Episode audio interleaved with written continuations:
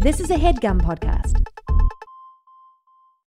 While Andrew and Craig believe the joy of discovery is crucial to enjoying any well told tale, they will not shy away from spoiling specific story beats when necessary. Plus, these are books you should have read by now.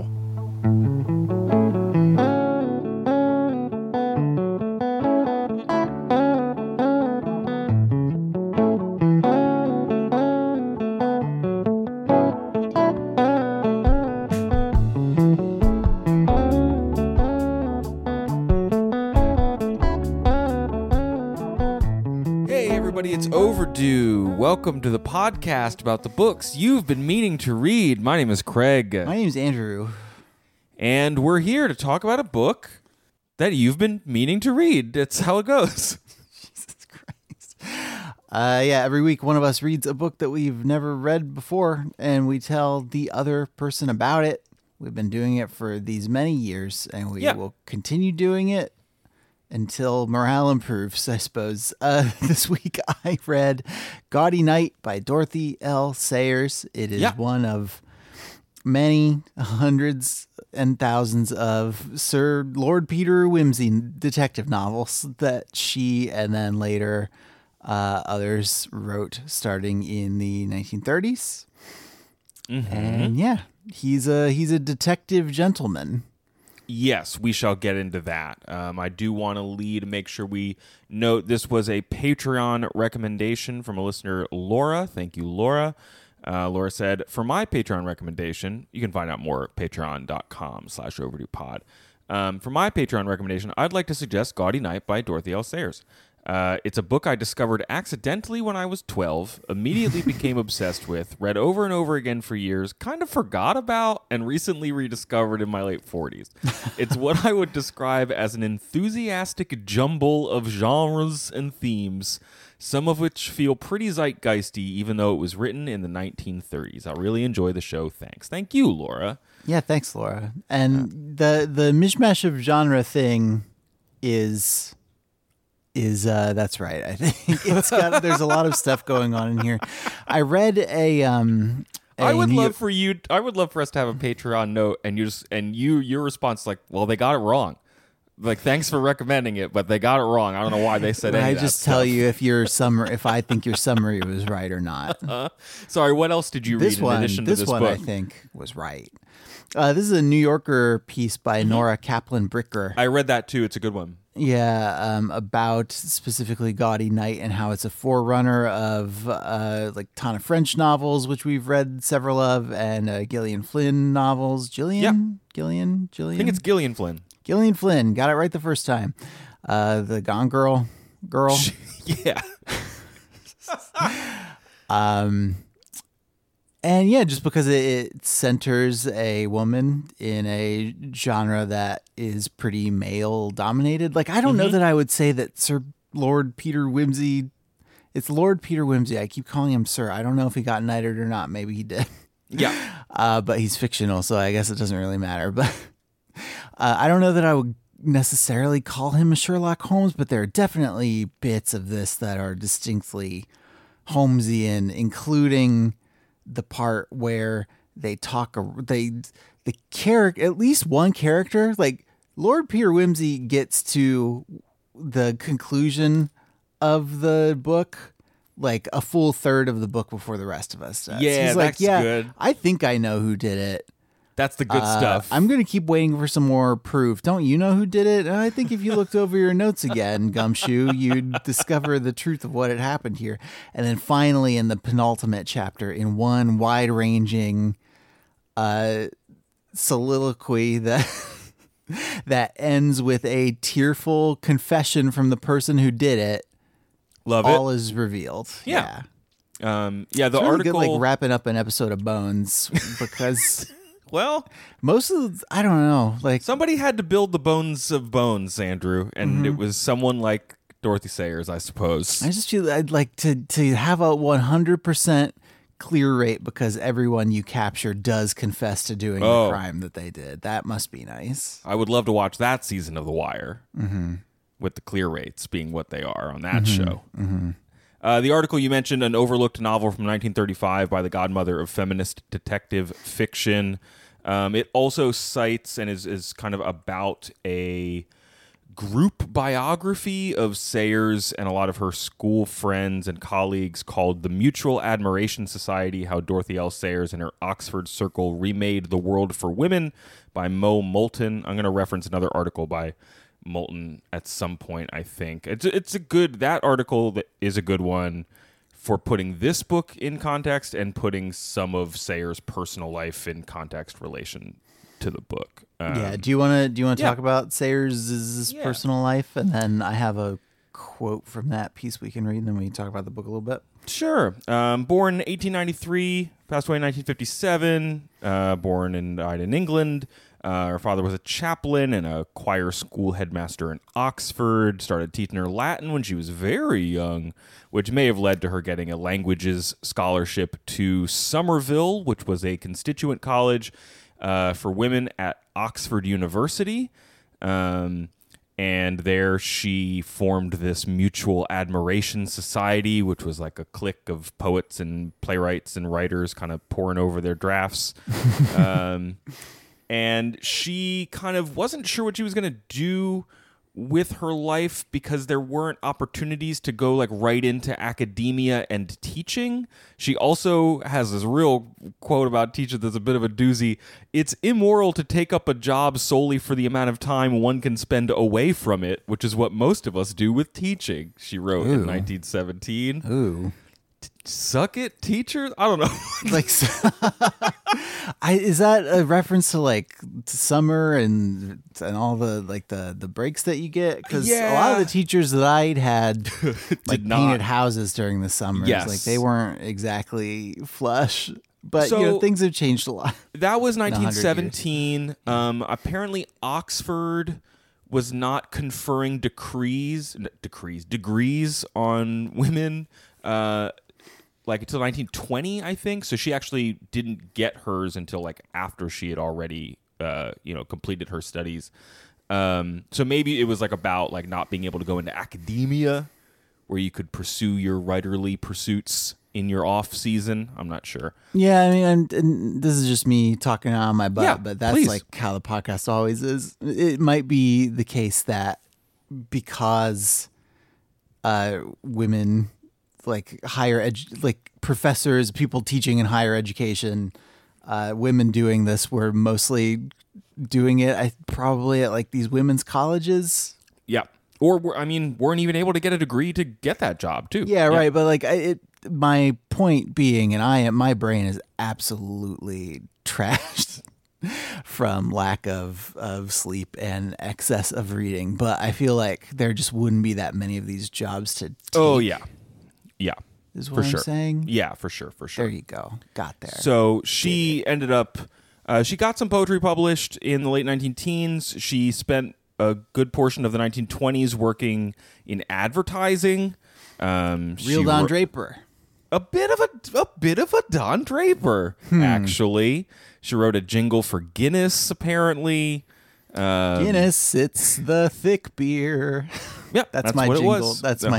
Guinness. And then she was it's the bread that you drink guinness looking for other work, uh, something that might be more fulfilling. Apparently, maybe she was like reading a the. Mm. like a refreshing glass of guinness Uh, she was reading a newspaper or something. I, I read one version where it's like she had the mumps and needed something to do, so she read detective fiction and decided to write detective fiction. I also read a version that was like she was reading the newspaper and a lot of articles were about detective fiction and the aristocracy, so she put the two of them together. Those are not mutually exclusive stories. Hmm. No, I they're not. I mean, that's that's the kind of thing where maybe you just every time somebody asks you how you got started writing detective fiction, you give them a different. How do you think I got these scars? Yeah, and like, and then let them do the detective work of figuring out whether you're telling the Oh, truth or I not. see. Yes. Um, so in 1923, she published Whose Body, um, which is the creation of Lord Peter Wimsey. He would star in 11 novels, two sets of short stories. As you said, Andrew, he is a British gentleman detective, kind of like if Bruce Wayne never had to become Batman. It seems like he's just a rich playboy who doesn't have any responsibilities but does have an innate sense of justice and just gets out there and amuses himself by solving crimes. So like you Batman think without the tragedy. if Batman's parents had survived, he still would have been interested in justice, but not in like vigilantism. I'm not, no, I'm just saying that he is the he's a rich guy with too much time on his hands and some see. money to spend and he can use it on the pursuits of crime fighting without having to have an alter ego. Is what I'm Okay. saying. I'm not I'm not trying to rewrite Batman to be Lord Wimsey. Sorry, my bad. Didn't mean to distract you. I like. I mean, I do kind of like it though. He's not Batman, but he's Bruce Wayne, and he's got a corncob pipe, and he solves crimes. yes, I dig it. I don't know if it's in this book at all, if it's referenced at all in this book, Andrew. Apparently, um, Wimsey's whole uh, like demeanor and aloofness or whatever character he is um, is in some ways not quite a front, but he had he did suffer like a near death experience in World War One.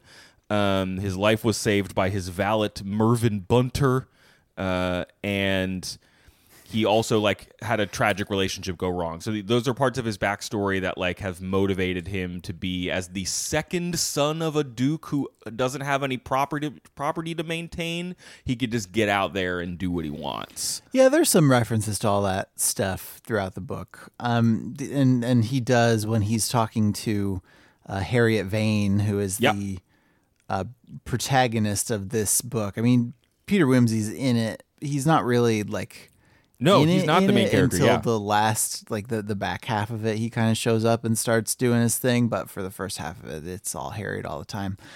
Um, and of course, I've forgotten the point that I was making. Oh no, he uh, he talks specifically about like the mental defenses that he's put up and the work he's done to Hmm. like bring those down, especially around her because he's trying to show her that he likes her a lot. Yeah, sure. Uh, Sayers has said of, of creating Lord Peter, Lord Peter's large income. I deliberately gave him after I deliberately gave him. After all, it cost me nothing, and at the time, I was particularly hard up, and it gave me pleasure to spend his fortune for him. So apparently, writing a rich guy at the time was very fun for her because she could just write about rich people stuff that she didn't have, which is something you could do. It's like this is this is neat. It's like when people have money, they have less stuff to worry about. Huh? It's weird. I've never thought about it like that. Yeah. Maybe just give people money. I mean, at least give your fictional characters money. Yeah. Yeah. Uh, Harriet Vane appeared uh, for the first time in the Lord Wimsey book, Strong Poison. Um, apparently, one thing that Sayers wanted to do was introduce Vane so that Wimsey uh, would marry and she could be done with him. That didn't go as planned.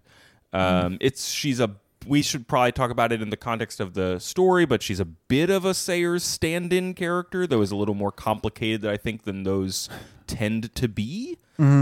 Um, and some of her relationship from the book Strong Poison, V- Vane's, that is, is based on Sayers' relationship with a poet, uh, John Cournos, which is a very tough breakup for her a few years earlier. Um, she also has another character that she wrote some short stories about named Montague Egg, who's a Montague wine salesman who solves mysteries. what? Yeah, I dig it. Um, what else? So she stopped writing. Wait, wait, detective wait. stories- Is he a, is he a hard boiled detective? Uh, maybe he is. Maybe that's the joke. he always looks on the sunny side at the end of a book. Mhm, He's gonna crack this case. Yeah, I've I've read one of those stories and my brain was scrambled. Mm-hmm. Mm-hmm.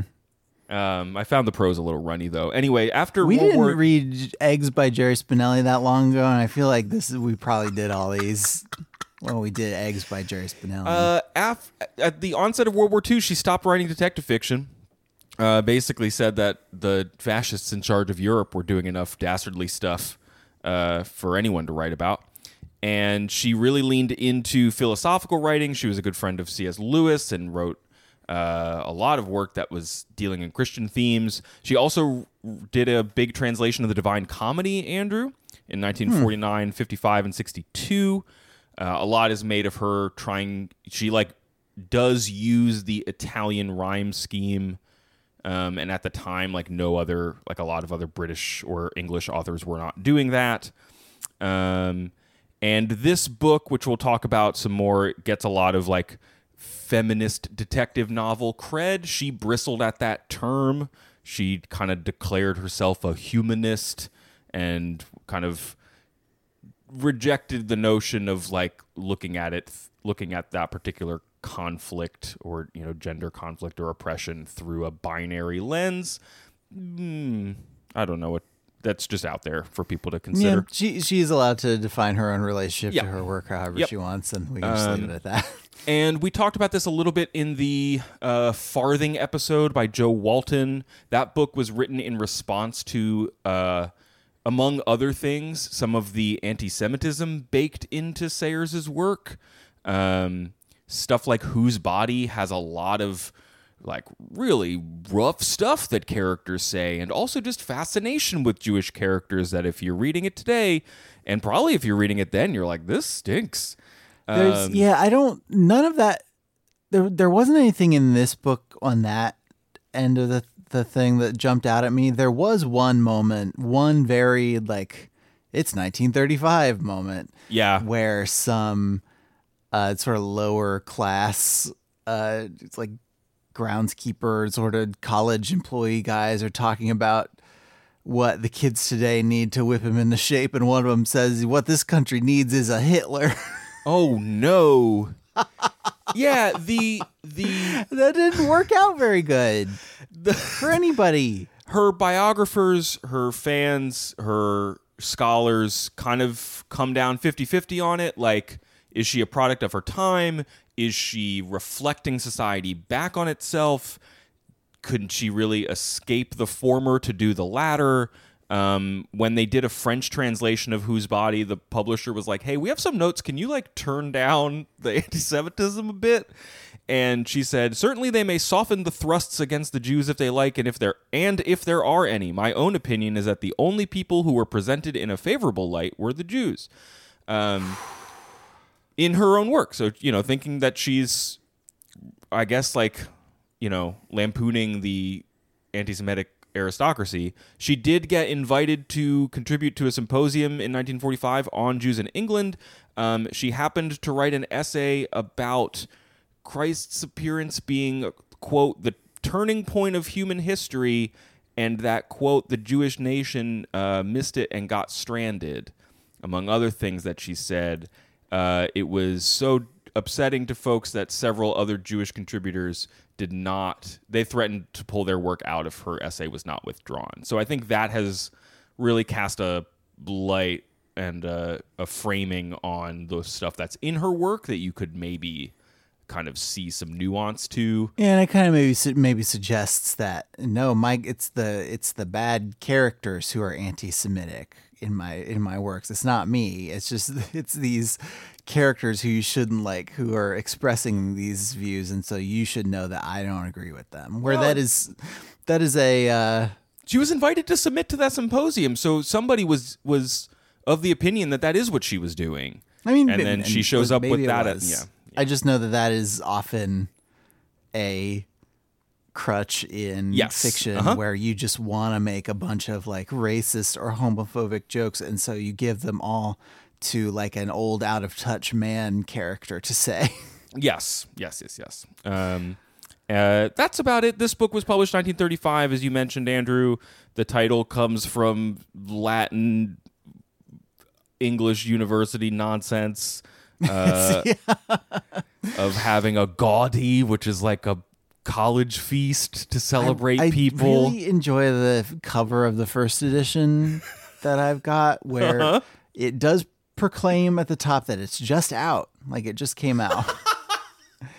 and it says Dorothy L. Sayers, like a possessive Sayers' Yeah. Gaudy Night, a novel not without detection in which Lord Peter plays the leading part. I love it. Okay. Detective novel is is broke. What's woke is a novel not without detection. Uh, I am interested to learn about how this was maybe based on her time at Somerville College, or at least informed by it, Andrew. But we should take a, br- a break, and then you tell me about the story. yeah.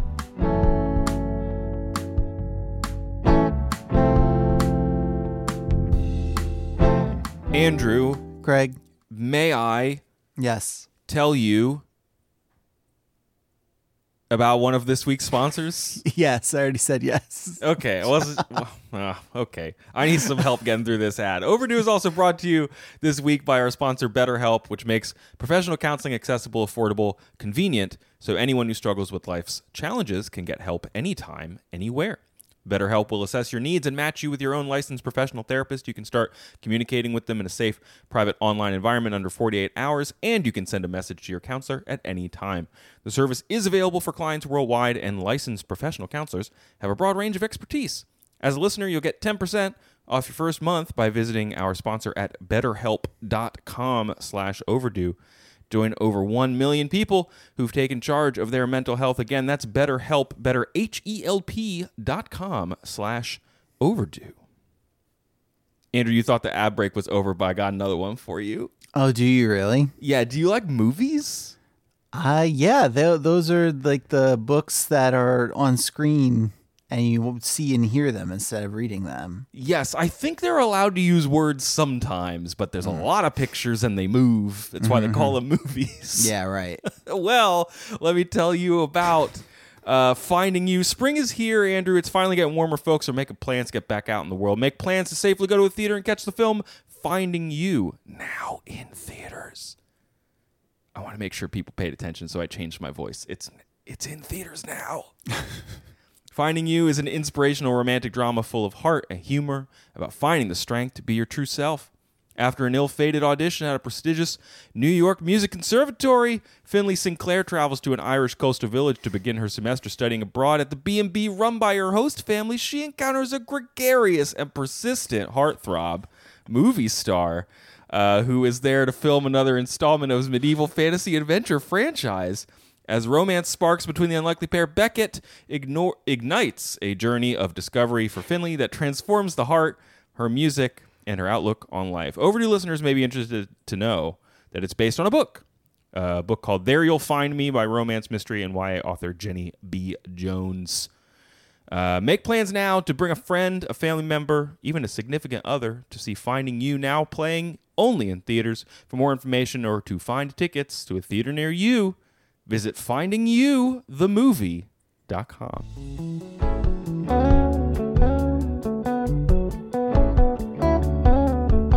Andrew, I hear this one takes place at a college. It does take place at a college. We went to college. Was the book similar? It was kind of similar to the books that the writer in residence at our college wrote about a thinly veiled version of that college. Okay, if that sure. Makes any sense? it should. The college we went to was also founded by people who were very familiar with British colleges in the early 19th century. So, like, there's overlap. Yeah, well, then so it, there are elements of I think Sayers probably reliving some of her own college experience. There are definitely, uh, you know, I haven't been to the to the uh, Somerville College campus in the nineteen teens or 20s or whenever Yeah. she was there but i'm sure that the shrewsbury college campus bears a striking resemblance And that's the name of it in the book, Shrewsbury. Yes, Shrewsbury. Okay. Still in still in Oxford College, but it's Shrewsbury instead of Somerville. Okay, sure. So what how does this book begin? We noted that this is like a pretty far ways into the Wimsey series. It is the mm-hmm. fourth appearance Third of, appearance of Harriet. third Vane. appearance, excuse me, of Harriet Vane. So here's what you need to know about Harriet Vane going in: is she was accused of murder, and Lord Peter Wimsey helped clear her name. But of course, when you are accused of murder, there are still going to be a lot of people who maybe think that you did the murder, or just think that you are not a great person by association. Sure. so she is uh, in her early 30s at this point. So we're we're talking like you know not quite 10 year reunion territory, but getting close. Okay. And she has had this you know this this rough turn of it where she was accused of murder, and she kind of hasn't wanted to go back to her old college stomping grounds. Just thinking about going to a high school reunion. Hey, what do you do? Oh, I I run an auto shop. Oh, what do you do? Oh, I work for a state senator. What did you do? Well, I got accused of murder and a detective fell in love with me. Now I write detective novels. Weird. Yeah. so she is, you know, because it is uh, upper class England. There's Mm. all of this like worry about how you're being perceived happening literally all the time Yeah. in a way that takes some getting used to as a as a modern reader. I don't have a ton of patience for it, and it is a lot of what the book is about. Okay. Um, but uh, so she is she is she's been nervous about going back, but she goes back and she sees some friends who she had lost touch with but likes, and some friends who she had liked but doesn't really care for anymore, and some people she didn't like who she still doesn't like. So it sounds very much like a college reunion It Does in that way, in that sense. Okay. Um, but yes, she goes and she has a pretty good time, except she does get like a threatening note in her robe, and she does. There is like an offensive drawing, Ooh. just like a, a nasty drawing that that is also given to her, and she's like, "Whoa, this this this sucks." Okay, I'm gonna go to bed.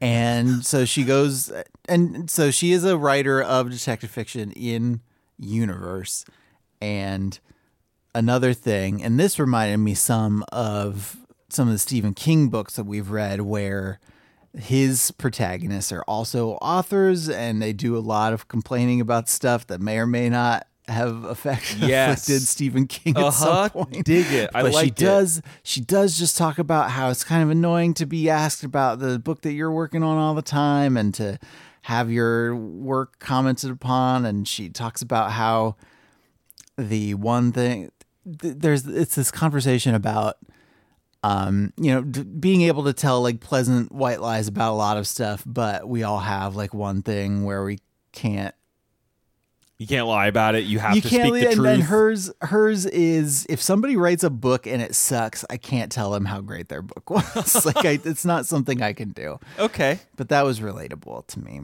There's like a like a core integrity that yeah i mean yeah, that's basically the thing is like if, if you don't have something like that at, somewhere in you then you are just a nobody nothing yes man person Mm, and mm-hmm. You know there, there's nothing to you and so you are of you are of no consequence Okay. Okay. Um, but she does this. She has a decent time. Nobody really, you know, it comes up that she knows Lord Peter Wimsey, who is a man of some renown, and it, you know that she was accused of murder, but she got cleared, and the real culprit was caught. So everything's mostly cool. And she's like, "Yeah, okay, that was pretty good. Maybe I'll go back sometime." Uh, couple months later, I think she gets a um, a call from the dean of the college or it, I don't I don't remember if it's a call or if it's a letter. There there are phone calls in this, but telephones were still new enough that every time the word phone appears in the text, it does have an apostrophe in front Yes. of it to denote Yes. that that you're shortening it from telephone. Yes, I love that. also, at this point, call probably, if someone uses the verb call, it could still be using the centuries old, like like, to come a calling. yeah, yeah. I've you could call someone in the 19th century by having a servant send them a business card. It's like Hmm. that's not a call, but Mm-hmm. okay. All right, all right, all right. And apparently, uh, somebody has been leaving nasty notes for a lot of people, actually. Huh?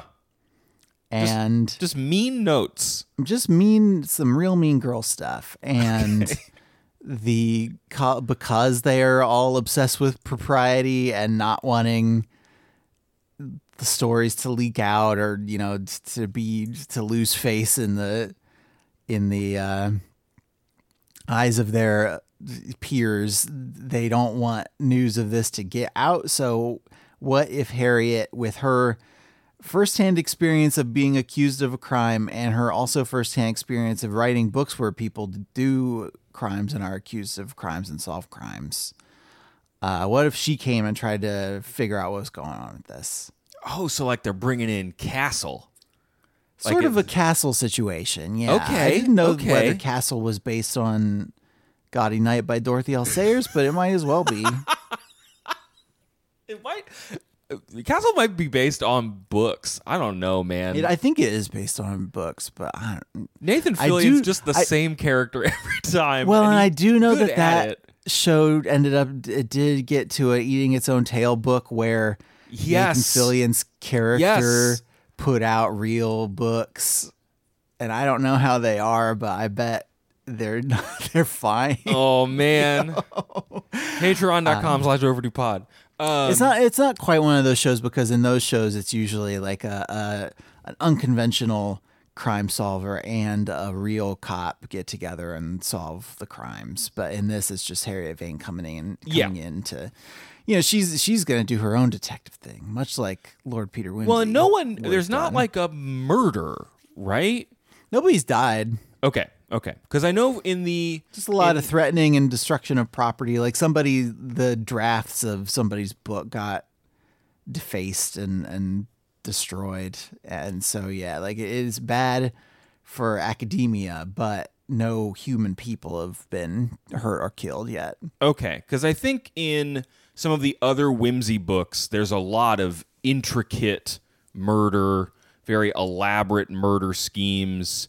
George Orwell was apparently not a fan of Sayers's work, mostly probably just because he liked the old the books that he read first. Like when you really boil his criticism down, it's probably just not liking the next generation of mystery writers. Wait, when you say he didn't like her work, is it just because what? Because it's like too clever, or Um, What? let's see. Uh, her slickness in writing has blinded many readers to the fact that her stories, considered as detective stories, are very bad ones. They lack the minimum of probability that even a detective story ought to have, and the crime is always committed in a way that is incredibly tortuous, torture, torturous, t- torturous? and quite The way you said that was incredibly torturous. Well, there the the place I copied it from did not have a R in it, so I don't know. Hmm. Maybe Orwell had a typo, but um, so yeah, some of the other Wimsey mysteries apparently are a little more gruesome or a little more inventive up front. This do, this does not have a body at the beginning of the book, so No, no, no, okay, no, no. okay, Um, so yes, she goes about establishing some some things. Like for example, all of you who run this college, you called me in to do this, are not above suspicion. In fact, it's probably not a student because I got these first notes when I was here for a reunion, and the only students here were like a handful of of upperclassmen who were like doing finals and stuff. So it, it you can't The- do a crime during finals. You're too busy. Well, it, it's just there weren't that many people there, yeah, like student wise. So it kind of narrows it down to you know, uh, faculty, staff, administration. Those are the Sure. people most likely to do it, okay, and there are seven or eight, I want to say, like different administrator women who you encounter who each have their own thing going on. Um, but uh, but yeah, so so they are. She starts looking into stuff, and there are a lot of close calls where she doesn't quite catch the person who does a thing before they do the thing. What when you say do the thing like are is it still more notes? Is it like it's like graffiti? it's notes. There's like a, an effigy in one. Oh. It's like it's like a you know a robe with a knife stuck in it. Um, Okay. at one point, there's just like a bonfire of of robes in a common area. There is one incident where somebody just goes runs around to all the buildings and and takes the fuses out of the fuse box and knocks all the lights out like a building at a time. okay. So at this point there's not even a like uh there's not a series of Riddler messages. There's not a like if you don't do X, I will keep doing it. No, there it's not a this person has no clear set of demands and initially does not appear to be targeting any person in particular. Uh, Okay. they- like a lot of different students and faculty have gotten notes and a lot of this early part of the book is just sort of one by one um eliminating from suspicion some of the most likely. Again, much like a crime procedural where you meet a few suspects early on, but the ones you meet first are never the person who ends up doing Of it. Of course not. Like, it's always like the fourth person that you meet who has Yeah. who has just enough biographical information like say she is a uh, down on her luck mom who's bringing up two kids Mm-hmm. on, by herself because her husband died. Like that's the kind of detail that you might get in this specific book when you meet the the person who's doing all this stuff for the first time. Okay. Sure. Um, and so she is she is investigating and not really getting much of anywhere. Like she's she's being stymied a bit by their desire for secrecy because she is just one person. yeah. And she gets that they don't want to call attention to the fact that there is an investigation going on, lest they scare the person into uh, into like escalating or hiding. Yeah, you got to let Um, him do just enough creepy things so that you could maybe catch him, but you can't let them escalate to actual murder.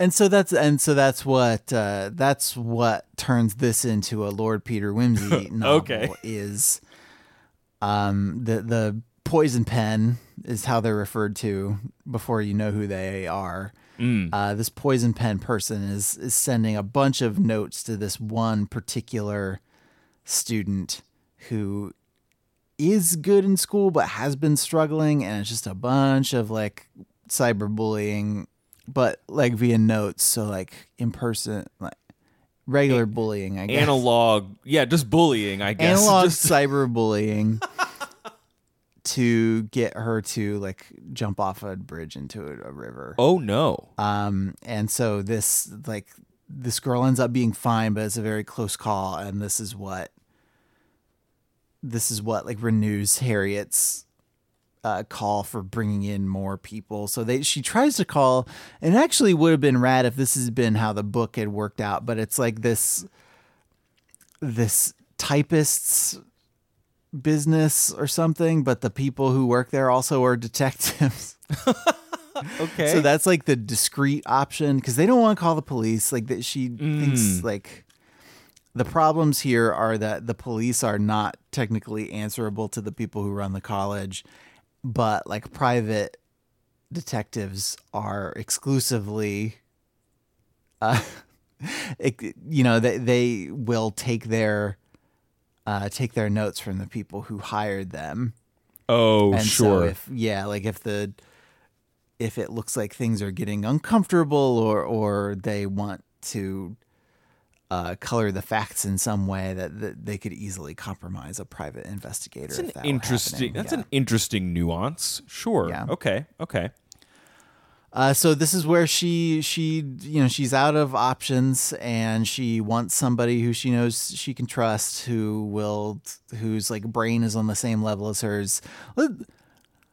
Harriet Vane is she's really interesting as a as a woman in the 1930s in as the protagonist of a of a detective novel because that's not something that had been done a lot and she is allowed to have a lot of like typically like masculine coded Mm, hmm uh, character traits. Like she just is, she is kind can be kind of abrasive on people. Like she she's not necessarily worried about like she does she does think about how she is perceived, but she's not necessarily um hiding things about herself to make her seem more likable or or stuff like that. Um so that that's that's interesting and it does like the New Yorker article says uh, paves the way for some of these later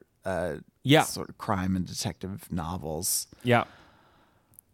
Um, there's I'll just I'll read this quote from that uh, New Yorker piece we talked about earlier uh, Yeah. that just kind of sets up the the book and, and Harriet and why she's important and why I did did mostly enjoy the book. It's except for just you know elements of it here or there, like just like bits about bits about how it was structured was just like, can we just solve this mystery? Like, can we? Do I need to read about these people like punting down this river and like having a picnic and like being in love but not and just like circling each other endlessly like I was promised that you would solve this crime and it seems like maybe one of you has already so could you tell me who did it please? Sure, sure. Okay, read the quote and then instead I of want to talking about your nephew and his money problems for Okay. like the sixth time. Uh, set uh, at Oxford in the fictional Women's College of Shrewsbury, Gaudy Night investigates a string of acts of vandalism and threatening letters sent to students and faculty. It's a romance as much as a mystery in which the cerebral Harriet comes to terms with possessing, quote, both a heart and a brain, and accepts her feelings for her partner in crime solving, the droll and debonair Lord Peter Wimsey. The genteel atmosphere of Sayers' Oxford, where the key clue is a quotation from Virgil's Aeneid, and where Peter and Harriet take a break from their case to go punting, exists in a different universe from the eerie pageantry of Flynn's Missouri or the saturated dread of French's Dublin. Uh, that is reference to Gillian Flynn and Tana French. Uh, but Sayers' subjects cut close to the bone in her own day as suspicion falls on Shrewsbury's female faculty. The quarry that Harriet calls the college poltergeist becomes a specter of the era's worst fears about educated professional women. In unmasking the culprit, Harriet and thus Sayers vindicates a woman's right to a life of the mind Yeah.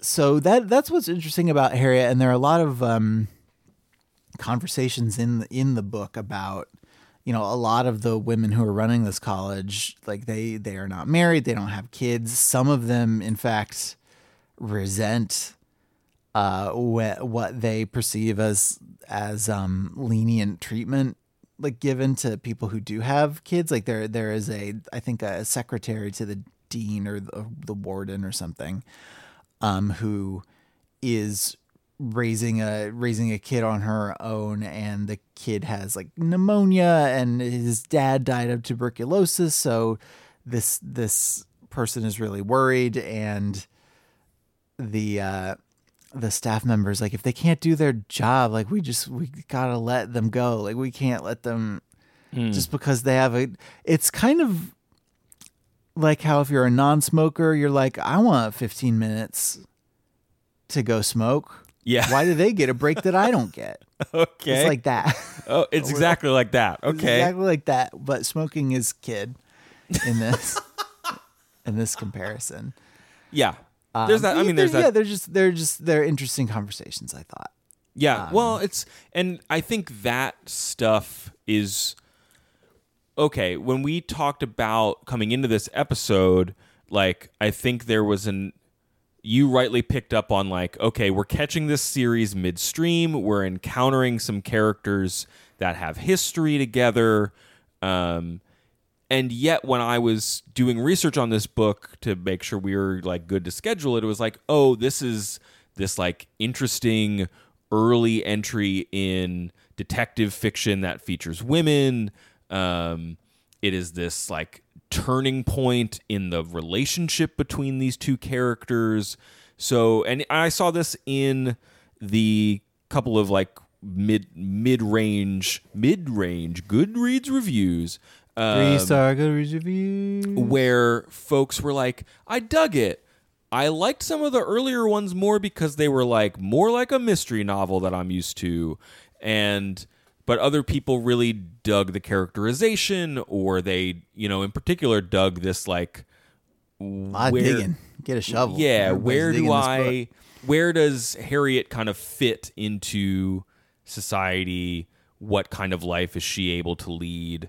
Um, and how does that refract back out, you know, with the people around her? So, like, Mm-hmm. do you think some of your some of the parts you were bouncing off of that are maybe you know the genre trappings of books about British aristocracy would do you think some of that might have been mitigated if you had come into this book with any familiarity with the series or I mean, I I certainly would have known more about what I was getting into getting into. I think, yeah, Sure. like I, I I think I can easily see if you are a fan of the series, picking up book ten, you are here for all the asides and the tangents and the breaks to to like run into young men who you then go on a date mm-hmm with and they profess their love for you but And you're like, no, you silly boy, I am 10 years older. That I am in my 30s and you are in your 20s. Don't you see that this can never work?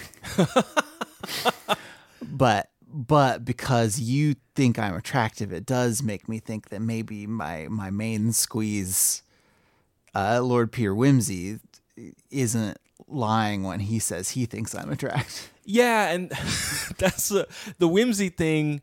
For I was I found an article on the Toast by Mo Moulton um, on Harriet V- Harriet Vane and Peter Wimsey, an essay with personal interruptions uh, that talks about like because Peter saved Harriet's life, their relationship is imbalanced at least from her perspective because like she owes her li- like she can the relationship escape the fact that she might be in gratitude for him in debt to him forever? Like um rather than a like oh mario saved the princess and then they just like run off and just like hang out and she makes a cake and he eats it it's cool. But like what if she kind of resented having to be saved in the first wa- place? Or like how do you navigate that dynamic in a long-term relationship together? Um seems to be what this is up to a little Yeah, bit. and the, the most interesting stuff on the relationship end is how how much she wants to be like perceived by him as an equal to him. ah okay Um, so when he, you know, he asks her to marry him all the time, and she's always turning him down. I think for part, at least partly for that reason that you just brought up.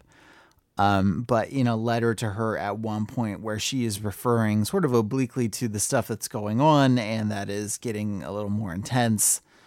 Um, he says something about like, you know, I'm not gonna try and dissuade you from doing dangerous things because I like you're equipped for it. That- I'm, and I'm paraphrasing. but Yeah. she, she is really happy about that because he's not trying to be all like manly man, rush in, be chivalrous about it. He is sure acknowledging her skills and her uh, strength and just you know telling her to you know be careful but you know you're gonna do what you want to do and that's fine yeah the the Moulton which I, article I imagine for 1930 something in a lot of different contexts felt pretty revolutionary yes. Um, the Moulton article also talks um, just about the relationship and what Mo found compelling about it, um, having read the books over time. Um, in the slowly unfolding dynamic between Harriet Vane and Wimsey, uh, Moulton writes, I found a representation not of a queer relationship exactly, but one in which the partners don't take their gender roles for granted and must therefore work out for themselves how to love in an ethical fashion um, which seems to be a little bit of the like pushing against gender essentialism that Sayers is up to. Um, even though it's set at an all women's college, which actually invites doing that, perhaps. Uh, and I also I said this in Slack and you said that it was a good vocab word these two have some kind of sapiosexual like just their brains are attracted to each other Love thing it. going on where they're both just like sitting and being very smart and like doing a lot of Shakespeare quotes at each other. Some yeah, smart people like to be smart together Yeah. sometimes. And it's they're very very little uh reference to them wanting to like you they do like Harriet will look at Lord Peter Wimsey and appreciate the way that he looks and the way his hands are and stuff, but that happens like three times in this whole book, and it's a long book. and mostly it's just like, wow, with brains. He's so smart and he gets me and I get him and brains. You Hey. know? yeah, We love that we all we know all this stuff and we're so smart. hey, different strokes for different folks. Yeah, I you were trying to come up with like a jokey riff on that, and Yeah, you couldn't, so you I just al- said the regular. I almost said different folds for different olds. Ew, like brain folds. No, like brain wrinkles. Yeah, we can go back to talking about the book now if you want. different, different thoughts for different thoughts. Yeah, know what I there it is. C O H T. Yeah, good one. We No, got there. No, it was bad, but we're gonna So she on. she broke glass in case of Wimsey, and he is now going to help her solve this thing. Yeah, no, well, he, he basically comes over and reads her notes and is like, I know who did it. so it's not it's not that uh Is he very It's- debonair and like ooh, little, or is he like, gruff?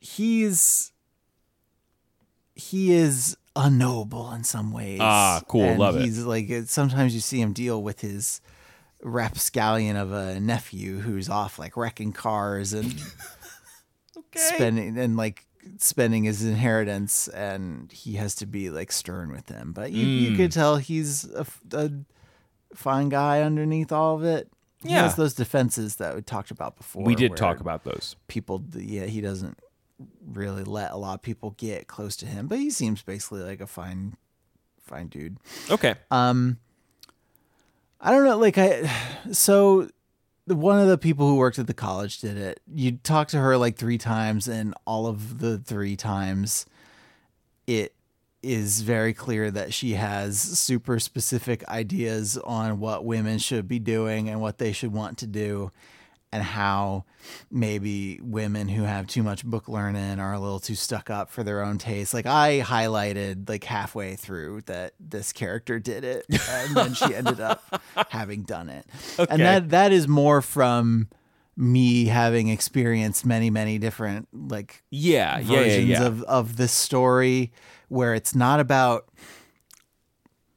and you get this a little bit when when Harriet describes some of her own writing. It's it's not like the intricate puzzle box yes. thing, like mystery thing that I think Sayers often is is doing in in her work. It's more of a we have talked to this character like several times and I know way too much about her relative to the amount that the book wants me to think that she did it and so it's probably her. Oh yeah. Yeah. Yeah. Yeah. you know what I mean? Like Yep.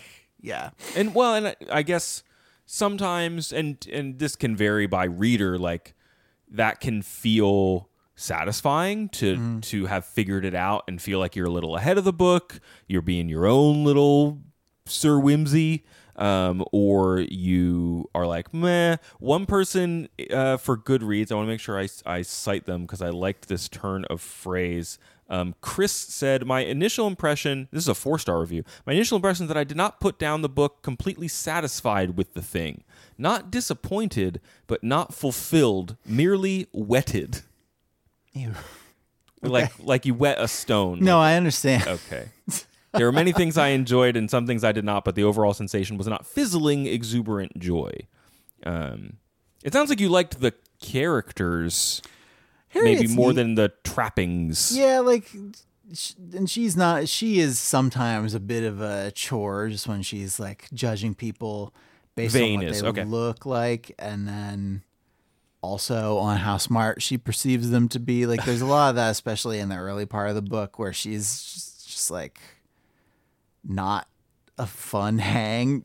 Okay, sure. um but what she is is doing and her like place in the in the literary pantheon is interesting um the i mean it took forever to get get there but the the what the person who did the crime says in her tearful confession about all the crimes that she did what she says about how women should really be homemakers and it's really awful of of educated women to be out here making it harder for men by taking their jobs like that certainly has something to say about Yeah. attitudes in Uh-huh. our own Yes. day and age Yeah. that I And- think are worth unpacking a little bit but Yeah. I think well, and that's probably it's, hmm. I mean that's that seems to be in a lot of the the literature I was reading on this thing. It's like it's the it's the Harriet and Peter relationship and it is building a mystery that is actually like wrapped around the theme of uh like women's life and Yeah, yeah, you know yeah. gender politics and things like that. Um as opposed to someone got murdered we got to figure it out. Yeah So I mean that's that's pretty much the the book. When whenever we cover books like this, especially if they're uh, pretty long, I I feel like we always get a little bit of static for not like covering every person's individual favorite scenes Sure, that happen sure. throughout the entire length of the book. Are there any notable ones that you just want to like say were kind of interesting? I kind I tried to get a list of some of the crimes that from oh, you there's earlier. um. So there's and and this is. There are a couple of of bits in this book that sort of come out of nowhere and are just like a little too like neatly constructed, but I thought this was at least. It it it create it paints a mind picture in your brain hole. okay. Um, yeah. Harriet is she she periodically while when she's in town stops to admire this very intricately made chess set at like a I don't know if it's a consignment store or what it is, but it's it's a very pretty expensive chess set that she really likes the look of, but in no way can like justify buying for herself a, as a purchase. And um so uh, when at some point when she and Peter are talking to each other and they're sort of circling whether they're going to or not, and you know she hasn't taken anything from him because she already feels like he's given her the ultimate thing, which is her life, and it's be- it's become this big thing where she just refuses everything that he's ever tried to give her since then. He she lets him buy her this chess set Mm. And it's very nice and everybody at the college really enjoys looking at it and then someone smashes it to pieces Oh no. and it's like one last big red herring before the next red herring before you figure out who actually did the crime Okay. That's but she- fun and- though. But but the but the description of the way the the chess set looks, and also the description of how absolutely livid that Harriet is when she finds that somebody smashed it. I I thought that was that was fun stuff to read. Okay. Cool. And a, a fun way to turn a relationship character moment into a red herring for the mystery itself. and it's cool. it, it's like a it, it's one of those. It's not quite like a Don Quixote win, windmill windmill thing, but it is like if if you are a fan of this book and you're thinking about like set pieces, it's a memorable. Mm. It's one set of them. piece, I guess. Sure. Yeah. Cool. Well, thanks for telling me about this book, Andrew. You're welcome. I appreciate it. Um, as We solved the mystery of f- filling an hour with talking yeah, um, we did talk. together with my partner, Lord Craig. Getting whimsy. that's that's on my uh, driver's license. It just says I wrote it in marker at the end. I wrote whimsy. Yeah. Um, we did talk a little bit about at the top. Um, Jo Walton's farthing. I mentioned that. Go back and find our episode. I don't remember what episode number that was, but go back and Just a couple months ago. it was relatively recently. long ago. Um, so if you're thinking about digging into Sayers, but maybe or you've bounced off some early novels, maybe go check Walton out as well. And Um, Farthing's a uh, an easier. It's it's a shorter read, and I think it's a little bit easier to read because there's less. Uh, there there are just fewer diversions. Like it's trying to be Oh, fewer sure. different kinds of, of book, and so Yeah. it might uh, it might read a little bit better for a modern reader. I think. Cool. Um, thanks, Web. Write us an email. Right. That's the thing you do. Write Thanks, us an email. email. Thanks, email. You can send us one at overduepod at gmail.com. Hit us up on Facebook and Twitter at overduepod. Thanks to folks reaching out to us this past week. A lot of folks uh, shared your opinions on Pepsi, Andrew. Our opinions on Pepsi, actually. It's not always a guarantee. Sometimes you every once in a while you'll get a Pepsi person coming out swinging, and Yeah, there was. I there- admire the strength of their conviction. Well, let's just say that I if you, disagree with you, sir, but I'll defend to the, my death your right to say it. Voltaire did say that about uh, about Pepsi. Was that Voltaire? Lord Acton? Who knows anymore? Um, thanks to Bog, Starfish Chick, Kate, Amma, Beetle Wonky, Kayla, Rhoda, Carol Ann, Holly, Ad, Anthony, and many more um, for hitting us up on social media this week. It's a fun way to stay in touch with you. Thanks to Nick Lerangis, who composed our theme song. Andrew, if folks want to know more about the show, where should they go? Go to overduepodcast.com. That's our internet website. We have an Apple Podcast link. We have a Google link. We have an RSS link. We're on Spotify and Stitcher and wherever you get fine podcasts. Up on that website, you can find links to the books that we have read and are going to read. Click those. They go to bookshop.org. You can get the book. We get a cut, and your local independent bookstore gets a cut. Yep. And then, as we also mentioned at the top of the episode, this was a Patreon recommendation. We have a link to our Patreon project on our homepage. It's also at patreon.com slash overdue pod. There's a tier where you can recommend a book for us to read that we will add to our list. The lead time on that is usually long. somewhere in a the long 12 to 18 month range, but we do get to them. Yeah. And I'm I am always pleasantly surprised when the people email to be like, "Thanks for getting to my book," and like not only are they not mad, but they also are still listening to the Yeah, it's show. really nice. I mean, maybe that's a good scam on our part. It's just a, maybe this week will be yours. Keep on keep on listening just to find out. Keep on scratching, Just to- as uh, the second most famous groundhog in Pennsylvania says about the lottery.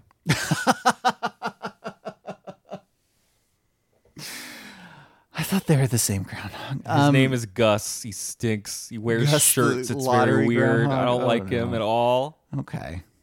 Let's get out of here. I'm reading Nancy Drew le- next week. Tune back in. It'll be fun. Yeah, the original the original 1930s non-doctored Nancy Un- Drew. God, God. Unvarnished, uncut Nancy Drew. Director's cut. Okay, everybody. Thanks for listening to our podcast for another week. And until we talk to you next time, try to be happy.